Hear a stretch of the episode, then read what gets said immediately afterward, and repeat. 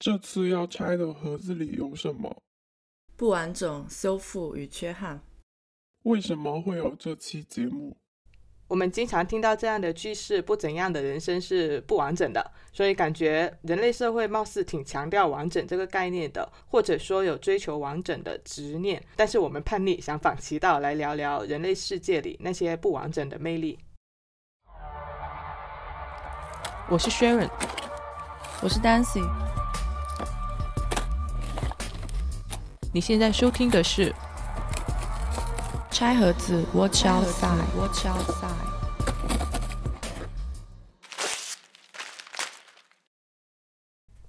那其实完整跟不完整这组相对概念的话，我觉得在不同的语境下，它其实也是会稍微有点区别的。一类是完成状态跟未完成状态，然后另外一类可能是损坏状态跟未损坏状态。因为有些历史原因啊，其实有一些。呃，具体的不完整的原因其实是无从考究的。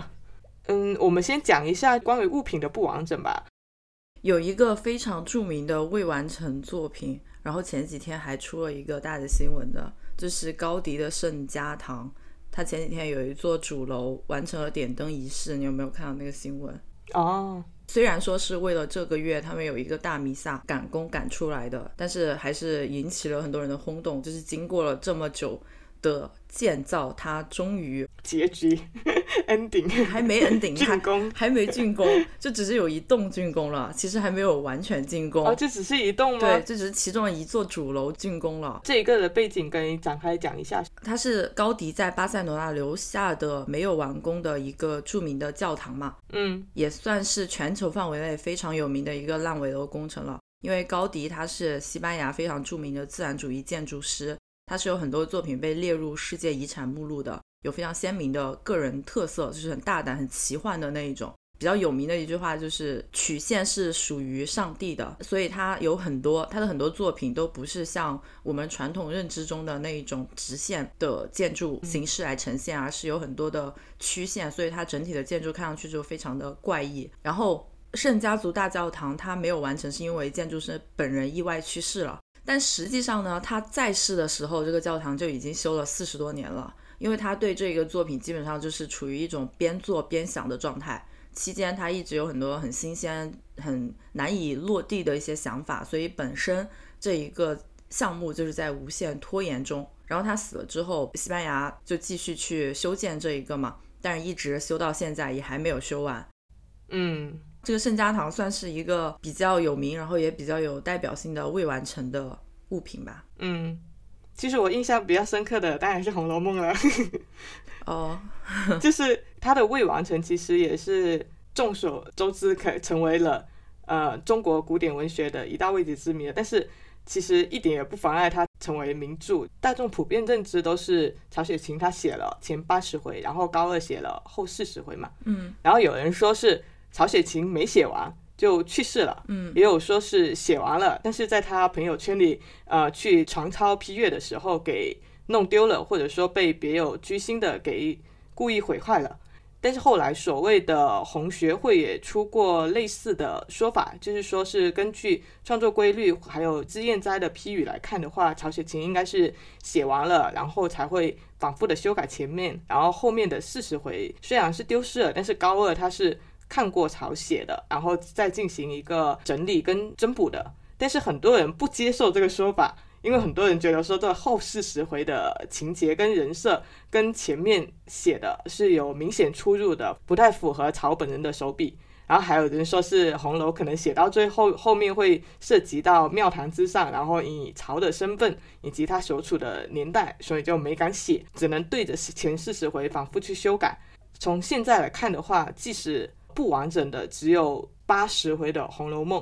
它毫无疑问也是有公开传承的一个价值的，甚至是它的不完整，就是某种意义上为这部作品增加了很多传奇色彩。除了作品本身的话，人们也会对作品背后的故事产生一个好奇心，这其实是更加有利于作品的传播了。嗯，所以其实。一部优秀的未完成作品，未完成的故事本身也可以成为它的价值的一部分，然后反馈到作品本身。嗯，其实基本上能够被定义为作品的未完成的作品都有这一个特性吧，还有很多都是都是这样的。对，补充一个还挺有名的未完成作品，就是古典音乐作品中，因为它一般都很鸿篇巨制嘛，所以有很多的作品都是一个未完成的状态。嗯，但是它里面有一个很有名的，就是舒伯特的第八交响曲。其实它还有其他的什么第七交响曲、第十交响曲也是没写完的。嗯，呃，但是第八交响曲它直接就是以未完成命名的，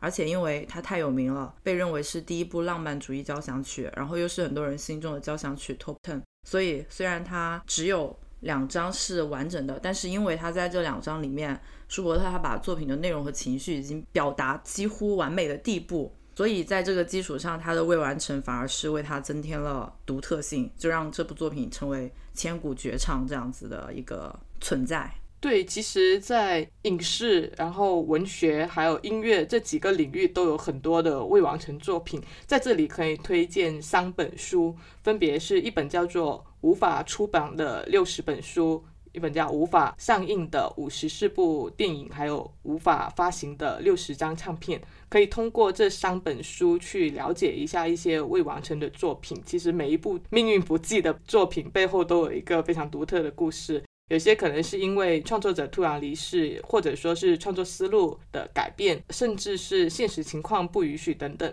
这些命运多舛的作品就没办法以完整的姿态面世。但或许这才是创作残酷而迷人的地方，就是我们啊只看到了被留下了，但是在我们看不到的背后，还有大量被抛弃、被丢失还有损坏的，就好像在我们看到的那些。呃，优秀的文学、影视还有音乐作品的背后，它有一个巨大的无名的坟墓，然后埋藏了很多不为人知的作品。它远比我们现在所看到的要更加丰富。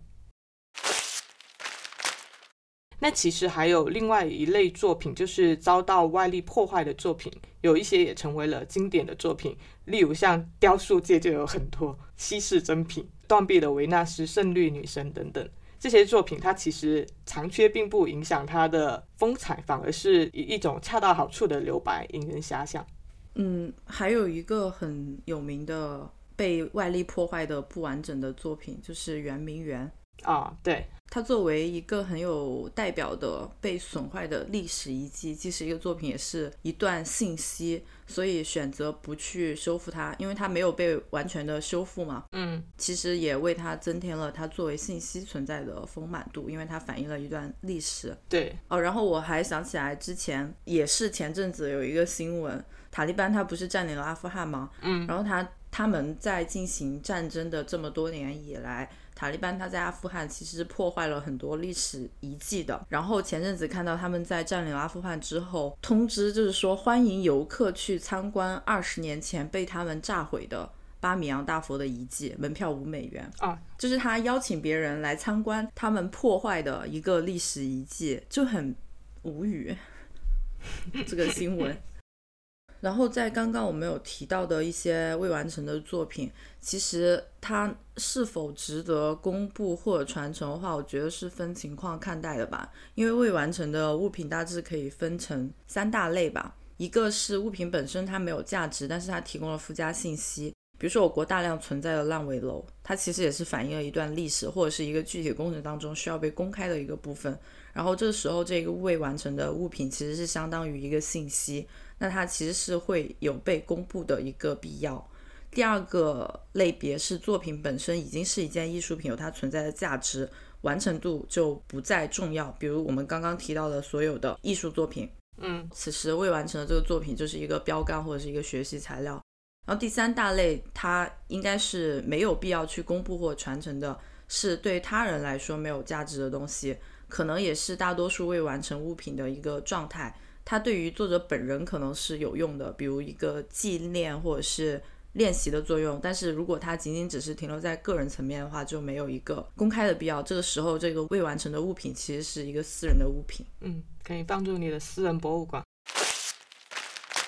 说完物的不完整，我们可以讲一下人的。其实提到身体的不完整，可能大家就会想到残疾人，但我觉得其实它是一个，也是一个标准设立的问题。四肢健全的人被等同于完整的人，所以四肢没有健全的人才会被称为残疾人。但其实他们只是身体的少数派，只是因为这个世界的运行是按照四肢健全的人去设立的一个标准而运转的，所以毫无疑问，他们生存在这个世界势必要比比我们要艰难得多，需要一个更加强大的意志。所以其实我也可以不把它看作是缺陷，不如说是少数派在迁就。大多数人而活，就是他们本来就应该值得我们给予更多的关照。这种关照可以是更加感恩的心态，而不是一种同情。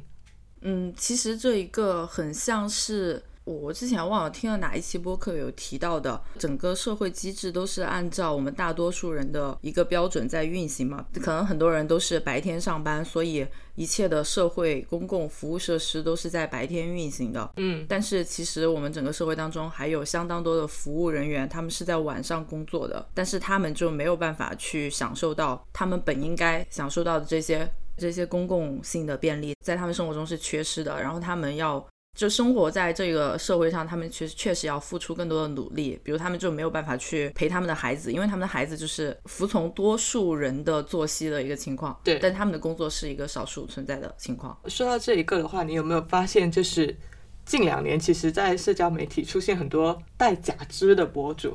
我看到了，就小红书上有一个有一个女生，她是有一条腿是因为小时候的意外被截肢。然后他就戴了假肢，但是他戴的假肢是那种比较炫酷的。然后他自己是一个时尚博主嘛。对啊，我我的重点在于，我发现现在的假肢都做的好好看。对呀，就是你看的时候会觉得哇，有一种突然会有一种赛博的感觉。是的，可以看到这种产品设计也是在不断的更迭。但是他们的这一个假肢，我不知道它实际上是怎么样的。就是他们穿戴的这些义肢是不是一个标准化的产品？就是所有的人他都可以以一个比较正常的价格去。嗯，对，我也好奇这个价格是不是说所有的人都负担得起？而且还有，同时它是不是能够兼顾到这一个舒适性和外观？嗯，因为我有看到那一个小红书的博主，他是有发过一个博文，是说他收到的一个礼物就是一个义肢，但是是由某一个品牌给他定制的。哦。确实，他的这个一支是给他的这一个时尚博主的身份增添了很多呃吸引力，然后又加了很多分，因为实在是太独特了，而且又很少有残疾人可以像他一样做到这样的一个心态和这样的一个表现力。对他们展现出来的那一面还挺自信、挺迷人的。嗯，我看到的好像就是两个，一个就是他应该是最有名的，然后后来又看到有一个男生也是。也是这个样子。哦，我收到了很多，看到很多，好像更多的是以一种穿搭的形式在分享，可能这也是小红书这个平台的大类吧。嗯，而且因为它本身最就一只这个东西，它出现的，它能够比较合理的出现的情况，就是在穿搭时尚这个领域。因因为在其他的领域的话，它不可能是关注的一个重点。如果你在其他领域去关注它的。假肢就会显得你好像偏离重点。比如说，我说一个导演一直去强调他的残疾和假肢，就好像一定要放大他的这个坚强、努力、逆流而上的这一个精神，而不是去讨论他的作品。但是如果你是一个时尚博主，那这个假肢本身就是外观的一部分，对，就是你应该被讨论的一部分。其实想说，真的，比起身体上的不完整，其实心理上的不完整可能是一个更容易被忽视的问题，也就是心理健康问题，更普遍的一个问题。对，就是太多的人有心理健康问题而不自知，或者说是对身边有心理健康问题的人缺少足够的关注，特别是抑郁症这几年可能会就是更多的被大家所关注到，但是能够得到治疗的始终还是非常少数。据柳柳叶刀精神病学在线发表的一个研究数据显示，中国人抑郁症的终身患病率大概是在百分之六点八，也就是说，超过九千万的中国人一生中可能得过抑郁症，但是呢，却只有百分之九点五的抑郁症患者接受过至少一种的机构的治疗，然后到充分治疗的患者仅占了百分之零点五。嗯，就是一方面，很多人并没有意识到自己的症状，然后意识到了之后，又会有很少的人去接受治疗，接受的治疗人当中，又会有很少的人接受到的是恰当的治疗。早几年的走放的微博，不知道你有没有关注过？这个账号是在一二年的时候发了一条微博，说我有抑郁症，所以我想去死一死，没有什么原因，大家不必在意我的离开，拜拜了。然后发完这条微博之后，这个博主就再也没有出现过。然后很多人就知道这条微博，然后去翻了这个账号，就是一个絮絮叨叨记录了作为一个抑郁症患者非常煎熬的日常。然后这条微博就成了一个类似树洞的地方。呃，就有很多抑郁症患者，或者说失落的、失落的人，生活不如意的人，他们会去这条微博下面倾诉自己，就是作为一个素人的微博。那条微博现在已经有一百万加的评论了，并且每天都还在增长。你只要去评论圈刷一会儿，就会觉得负能量爆棚，真精彩的。我之前忘了在哪里看到过一个观点，它大概意思就是，就是和肉体的不完整一样。人的精神上所谓的不完整，很多时候也是相对的吧。因为从根本上来讲，只要不对他人产生伤害，也没有人可以定义你的你的心理是不完整的。对，这里其实是可以引入一下，就是区分不完整和不完美他们的一个区别或者是交叉的地方。因为我们是拿客观的大多数人的标准来去判定说你的心理、你的精神是不是完整的。我我忘了在哪里看到的观点。大概意思就是说，抑郁是你身体自发的一种保护机制，是对外部环境的一种抵抗。就说的极端一点，有病的不是你，有病的是这个世界。当代年轻人都处在一个非常高压的一个生活状态。其实不要说是抑郁症这种就确定了是疾病的东西，其实大家多多少少都会有阶段性的焦虑啊、烦躁啊、不安啊、迷茫这一些。所以都需要适当的一个自我调整。对，所以我觉得，就是我们客观所定义的问题，说成不完整的话，就感觉会有一点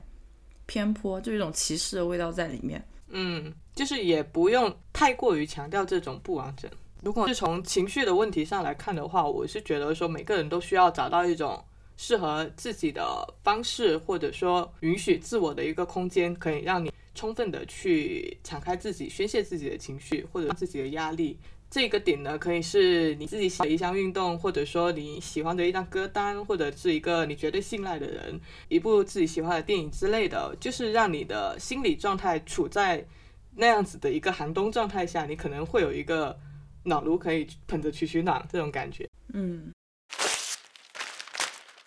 有一个很有名的存在，就是二十七岁俱乐部，你应该也知道啊。只在二十七岁这个年纪时英年早逝的一批音乐家啊，一般都是非常有名的，像 Amy Winehouse，还有滚石的 Brian Jones、Janis Joplin，曾经的摇滚女王，还有涅槃乐队的主唱呃科特·科本，这都是群众基础非常高的这一批音乐家，都是在二十七岁的时候过世的。早先呢，本来是因为一系列非正常死亡音乐家，他们恰好都是二十七岁过世。然后死因可能各不相同，有车祸意外啊，或者是呃饮酒或者是吸毒过量是比较多的情况。因为有很多他们在六七十年代那个时候就是比较自由主义哈，然后大家就总结了一个大概二十七岁就是一个像诅咒一样的年龄的存在。但后来就有一些音乐家，他们甚至故意选在这一个年纪自杀，比如科特·科本。他们之所以想加入的话，其实就是像前面提到的不完整的作品。一样，因为它在艺术性上面的完美性，它自带的这个客观的残缺性，反而对大家产生了一个更大的吸引力。然后这些音乐家，因为他们在二十七岁都还很年轻，正值一个事业的巅峰期，这个时候的陨落其实是带来了巨大的遗憾。但是他们的人生也永远停留在了这个时候，所以从生命限度来看，他们的人生是不完整的，还有很多的可能性在等他们。但是比较偏执或比较极端的。就会把他们本身看作一个作品一样的存在，此时的陨落，他们就把它定义成了一个完美的存在，这是一个非常饱和的生命状态。对，但是其实人他不能够把它当成一个物品来看待嘛。嗯，在二十七岁这种年纪离开，更多的还是还是遗憾的不完美比较多吧。怎样子的人生才是一个完整的人生？我一直觉得这是一个伪概念的所谓的完整。所谓的完整人生应该是怎样子的？其实是一个标准的问题。嗯我们刚刚说完整跟完美的一个概念区别嘛，其实完整它可能更强调的是一个各方面的完好，然后保留有好的坏的，是一个包容两极的存在。但是完美它可能强调的是各方面我都要美好，然后里面都有美的要求，就是一个更加追求没有糟粕，然后比较一级化的一一种理念。呃，像刚刚说的。我可能在最短的生命进程里去追求一个更加极致的状态，在我看来是比较偏对于一个完美人生的追求，就是我后面可能就是过得比较平淡的那一生，我不要它了。比起去世来说，可能他们更加害怕的是我活着，但是我被大家所遗忘了，嗯，比较偏执的一种看法吧。这种追求完美的态度，对。但是呢，我们日常中又常常听到另外一种说法，就是不怎样怎样子的人生就不是一个完整的人生。我觉得它是一个，就是一个伪概念的问题。平时说这个的时候呢，又会变成一种客观标准的要求。其实这种语境更多的，它会告诉你，不成家立业的话，你就不是一个完整的人生，或者说，呃，不生小孩的话，就不是一个完整的女人。对啊可怕的前现代的观念。但是呢，它就是一个以大多数人过的一生是怎样子的来要求你，它其实就是一个说的标准设立的问题。嗯，反正在这个层面上，我们肯定是不认同的。所以，请拒绝任何告诉你一个完整的人生是怎样毫无意义的说教。对呀、那这个不怎样，我带入任何的一个词都可以成立。那接下来我讲一下主动创造或呈现不完美的这样子的一些作品，或者说理念。这一点的话，在文学或者影视作品里面是非常常见的。例如开放性结局，例如诗歌这种题材的创作里面，留白就是一种非常重要的手法。你也可以说它是一个不完整的呈现。嗯，基本上就是两大类吧。第一个就是就是留白，第二个就是悬念，是一种创作手法吧，就是吊胃口、吸引注意力，也算是影视系列作品中的一个必备元素了。对，这里我想讲一部小说，就是卡尔维诺的《如果在冬季一个旅人》。这是卡尔维诺的书里面可能挺特殊的一本，因为结构是比较新奇的。这本书有十个章节，然后每个章节写了一篇小说，但是每一篇小说里面都只有开头，没有完整的情节。但是你把每一章的标题连起来，你可以说它是一句话，也可以说它是一首诗，或者说一部小说的开头，给大家感受一下。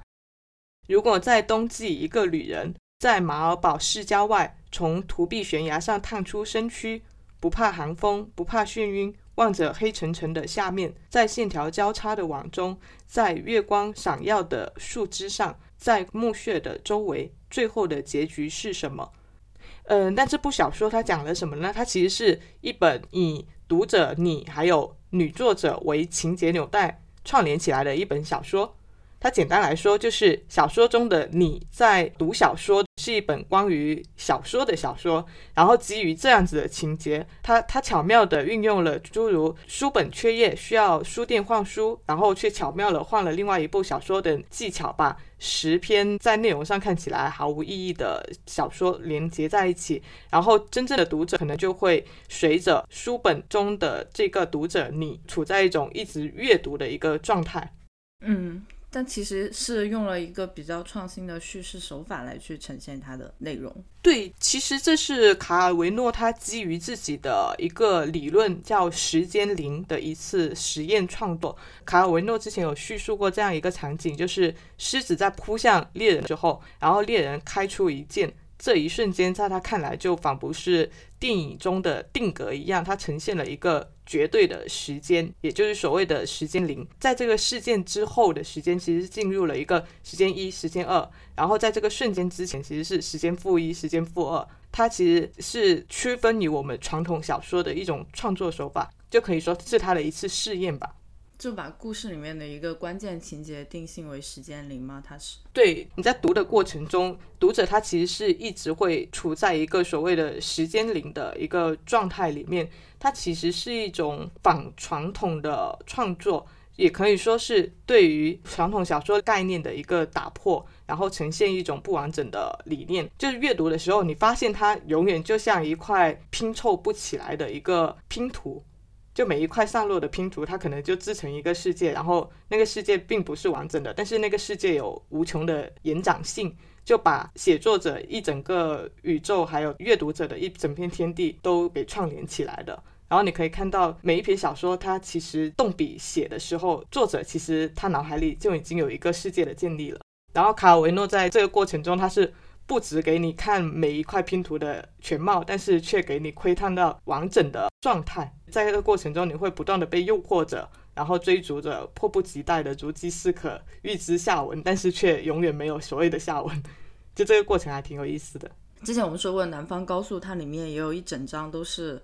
呃，但和卡尔维诺这一个手法不太一样，但是它里面也有一整章都是一个像故事的 set up 的。那一些故事，就是他就给你一个开头，或给你一个线索，然后就没有下文了。对，所以我当时读的时候也也有跟你说过，挺像读卡尔维诺的书的那种体验。然后还有一个是想起那个《盗梦空间》的结局，嗯，就是开放性结局，给一个观众自由想象的空间。电影里面的开放性结局也算是比较经典的一个。转动的陀螺那里其实也是成了神来之笔，就最后陀螺到底有没有停，然后科布到底有没有回到现实，就成了本片一个非常大的讨论焦点。很多人都会去复盘所有的细节，然后来给他寻找一个结局，算是作品中自带的一个很成功的营销手法。嗯，恰到好处的留白，它其实。有时候会给这部作品增加很多的魅力。这种留白的话，它其实也是需要你对作品本身的表达是有积极作用的。大家都会为了自己心中的那个理想的结局而去不断的搜集证据。在《盗梦空间》里面，因为它这个电影它本身就是一个悬。就悬疑类的，就是它整个作品的基调就是悬疑类的，所以它在结尾加一个悬疑类的线索，就显得和它的整部作品的气质比较符合。如果是一个什么爱情故事加一个这种线索，就会显得很突兀，对，就会被人骂死。故事给我讲了这么多，到最后你不告诉我结局是什么？不是现在很多。很多爱情故事、爱情电视剧，他们都会直接一上来就先问到底是 B 还是 H，是吧？啊，B 就是 B E H E，Happy Ending or Bad Ending。如果是 Bad Ending 的话，很多人就会直接选择不看。呃，那其实除了作品之外，不完整还隐藏在了各种各样的艺术创造或者说美学理念里面。例如时尚圈的解构主义，它里面有不完整的呈现在里面，但它不完全是。在时尚圈里面，它会有一些理念是通过不完整的形式，嗯，表达出来的，是非常多的。比如说，我们大家都会说到川久保玲，它的破洞就是用这种撕扯式的破洞来去呈现的，它算是最先开始做的。那你到现在也可以看到很多作品是用它的这一个表现手法。它的起源其实是一九八二年的 Horse 系列，就是破洞系列，是奠定了之后一个反时尚和华丽的基础的。它在这个巴黎掀起的这一种风潮，也是因为它破破烂烂的这一个表现手法，嗯，和像乞丐一样的装束。还出过二零零五年的时候出过 Broken Bride Collection，就是破碎的新娘系列，也是用了一系列非常规的婚纱的表现形式，然后颠覆了传统意义中对新娘的。一个描述，嗯，它其实是寓有一个旧观念的破碎和新秩序的开始。之前我们经常 Q 到的那个 Martin m a g i a 他有很多作品也呈现了不完整的形态。就其实，在时尚圈的话，不完整它是以各种各样子的理念存在，然后穿插在了嗯时尚款式里面吧。今年 Balenciaga 它重启了关闭五十年的高定业务，然后在其中它其实有一个很小的细节是和不完美相关联的。首先，整体来说，它今年重开的这个高定业务和五十年前大家所认知的这种高定业务是完全不一样的。就它不是那种看起来非常上流社会、很高贵的一些用料，因为它里面甚至会加入牛仔这一种所谓工人阶级的面料嘛。那这种面料一般来说，你不会看到有时装屋用在高定里面的。除此之外，他还用了很多塔夫绸，然后塔夫绸它是在之前用来在舞会上面塑造各种廓形的一种材料，但是因为它非常的娇贵、很脆弱，非常的容易皱，你在上面揉一下，很轻的一个褶皱，它就可以一直在那里留存几十年。但是这其实正是在今年的高定作品当中去用这个材料的用意。就是褶皱它为什么不能够被视为一种美丽本身？因为它里面是有时间留下来的最真实的痕迹的，它很容易起皱褶。那起了之后就让它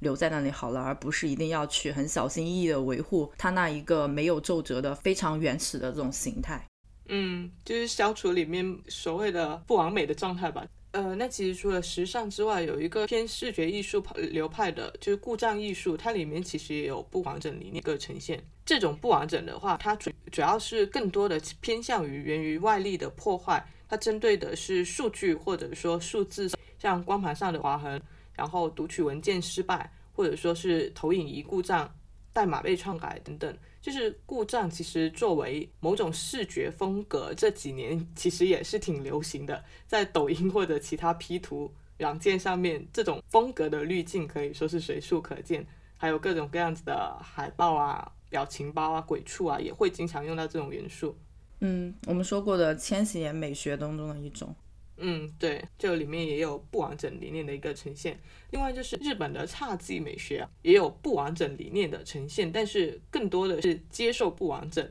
就可能日式的它的这个体现是一种更加偏沉寂轻寡的一种审美趣味。就是留白这一个概念，在他们美学里面是一个位置很重的嗯一个存在。对，但是它这一个其实也有一不完美吧。它是一种接受短暂，然后和不完美为核心这样子的一种理念。因为你说到那个日式的这种接受不完美的这种美学，我想起有一种修复工艺叫金扇。那金扇它主要是用来修复瓷器和紫砂的一种修复工艺嘛，也可以用在竹器、木器或者是玉器上面，本质上是一种漆艺。是用生漆作为粘合剂和塑形剂，把破碎的瓷片修复完整，最后在被破损的位置上加上金银粉或者是金银箔的一种工艺。所以你看到经过金扇修复的瓷器，它都是带了很明显的修复的这个痕迹的，就是它原来破碎的部分你都可以看到。这个工艺其实是起源于中国，但是在日本更加的流行。这也是因为日式美学里面它更加会接受这种不完美的存在。金善修复的理念，它就是面对缺陷，不要去试图掩盖，嗯，然后坦然接受一些不完美，在化残缺为美，在不完美当中追求完美这样的一个理念。就它肯定不是说我这个瓷器我破掉了，我要把它还原到原来的样子，或者是我要把它还原成它好像没有破过，它是一个新的东西。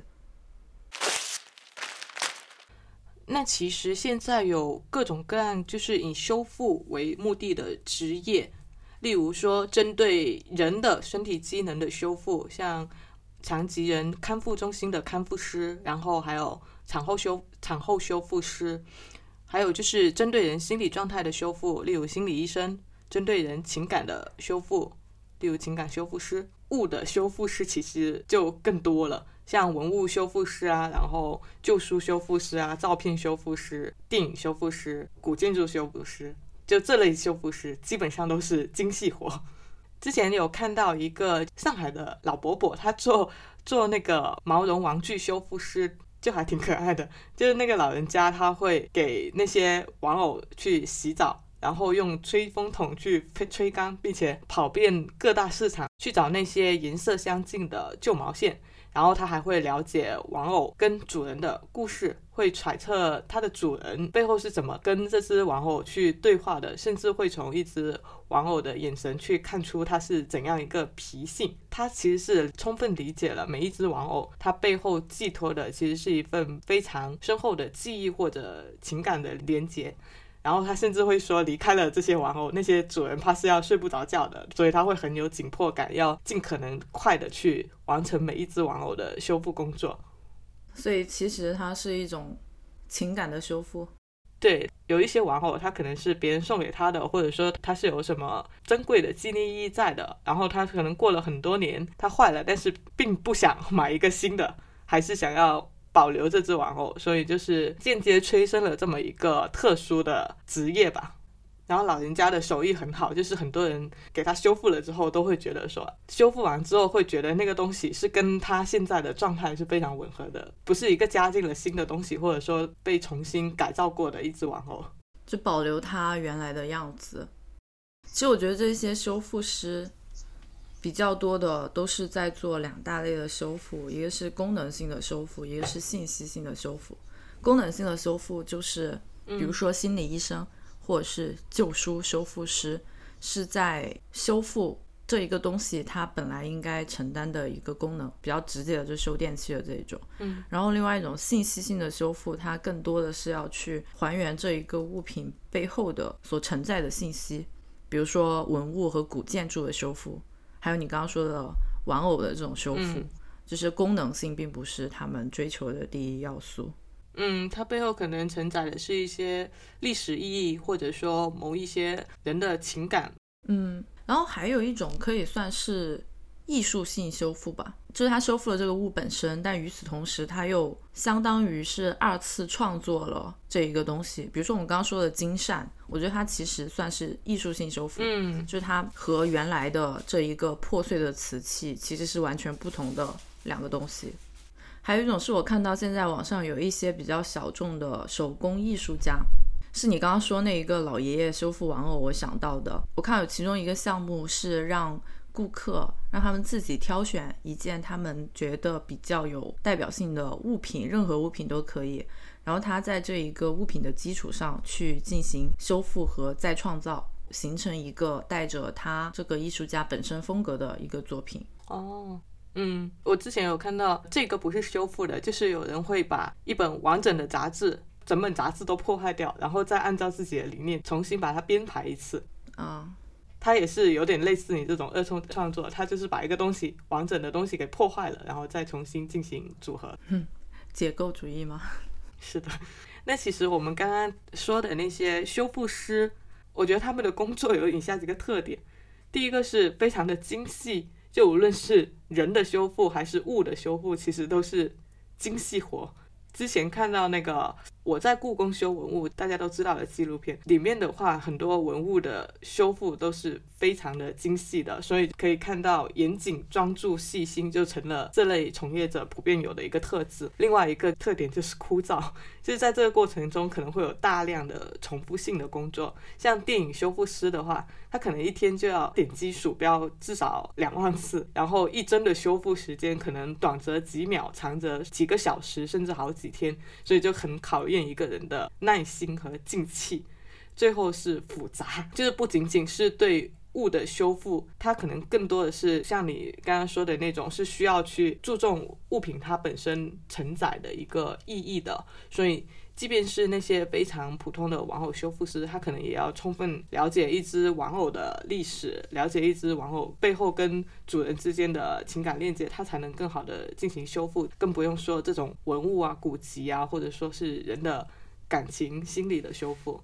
嗯，就是它不仅仅是一个手工活，它背后还有大量的 research 的工作要做。对的，针对我们刚刚讲的那些那些物品的话，我觉得如果是精神层面的物的话，我是更希望得到修复。例如像刚刚讲的文学、影视、音乐作品这一些，但如果是物质层面的，我觉得保持缺憾也未尝不可，因为旧物上面的痕迹已经成为了物本身非常重要的一部分。然后伴随着岁月而生的记忆跟情感，往往是比缺憾本身更加迷人的。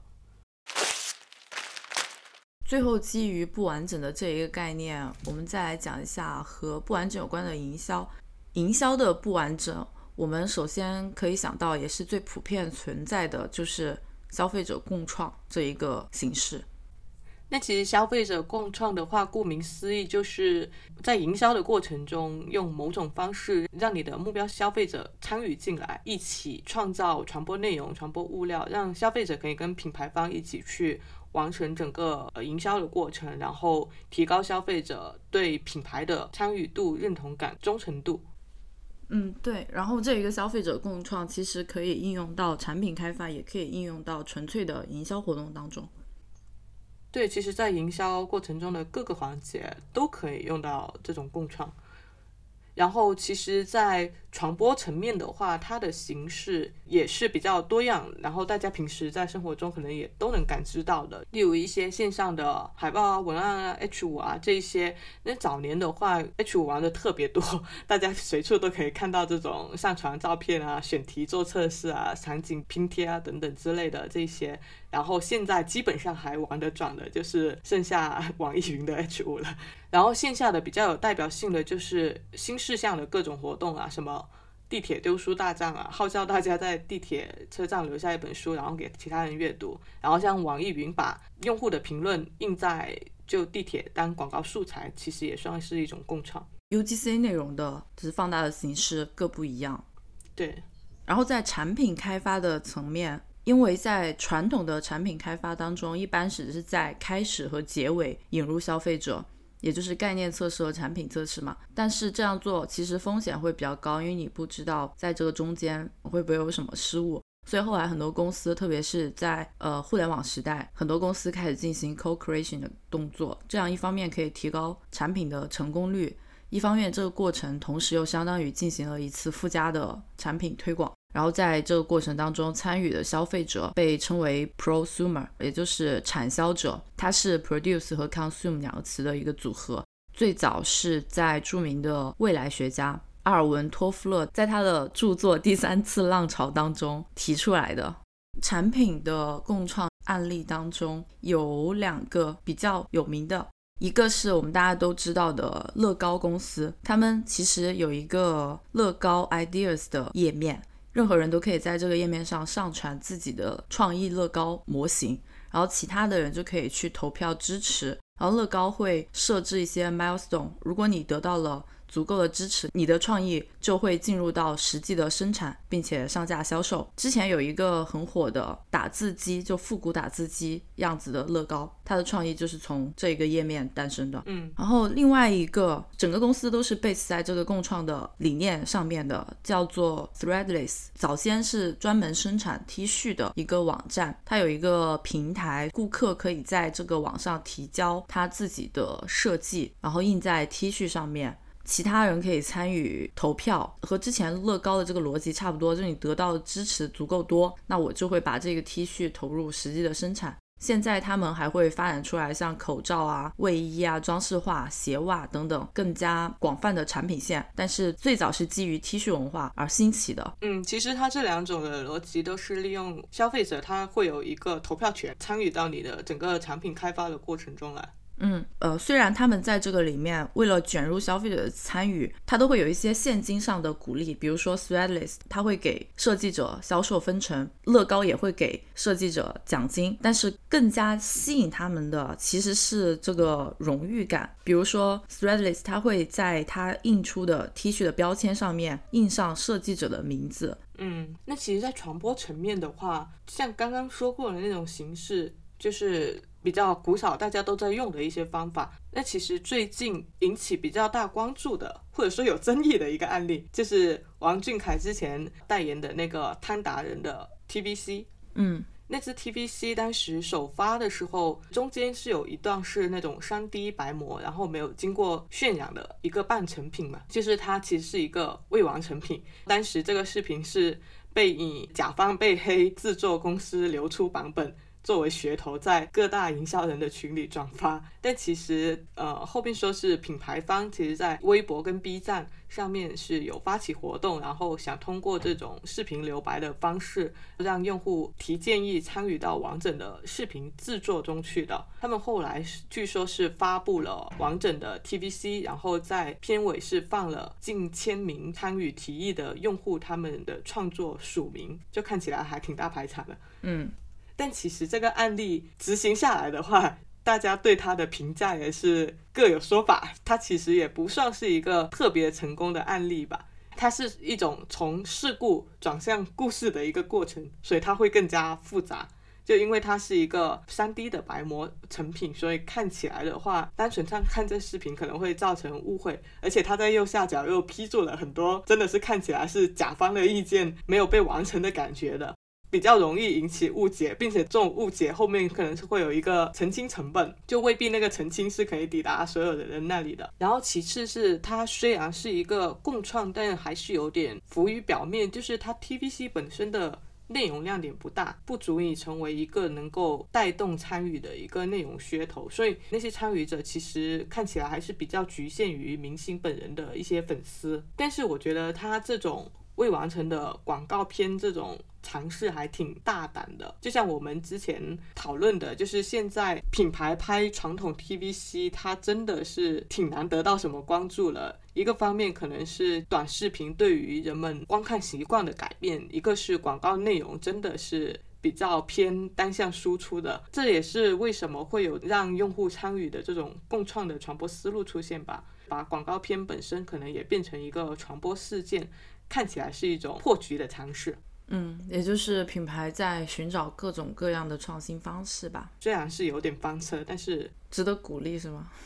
那其实可以看到，就是当前的市场可能更多的是一个信任导向，所以就是需要去建立这种比较真实、可信赖的、有原则的客户关系。所以其实共创它成为了品牌营销里面还挺重要的一个环节，因为它是一种。挺好的方式，可以使消费者跟品牌之间去维持一个良好的互动，增强消费者的粘性。但是这种共创其实不应该只是停留在传播层面，它应该是像我们刚刚说的，可以参与到产品设计，可以参与到更加多的营销的各个环节里面去，以更加巧妙的方式让消费者可以参与到品牌产品的各个环节，才可以发挥更大的作用。其实你可以看到这两年的话，品牌也是非常强调在私域的投入，就是想把这种社群也变成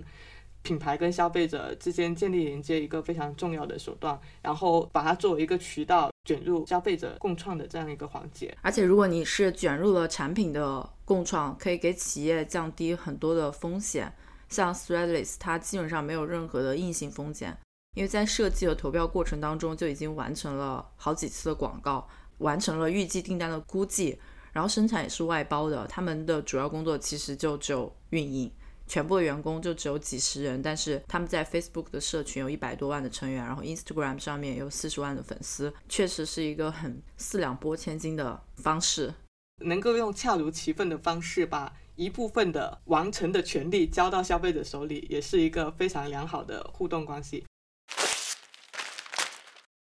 那其实可以看到。不完整里边，它可能会有意外、有破坏，甚至会有离经叛道，向世人眼中的完整的标准发起挑战这样一个动机。但是因此呢，不完整它也可以成为经典，不完整也可以很酷。不完整的内涵与外延可以留下更多耐人寻味的空间。所以不完整它并不都是缺憾。如果万物都完整的话，那可能才是最大的不完整。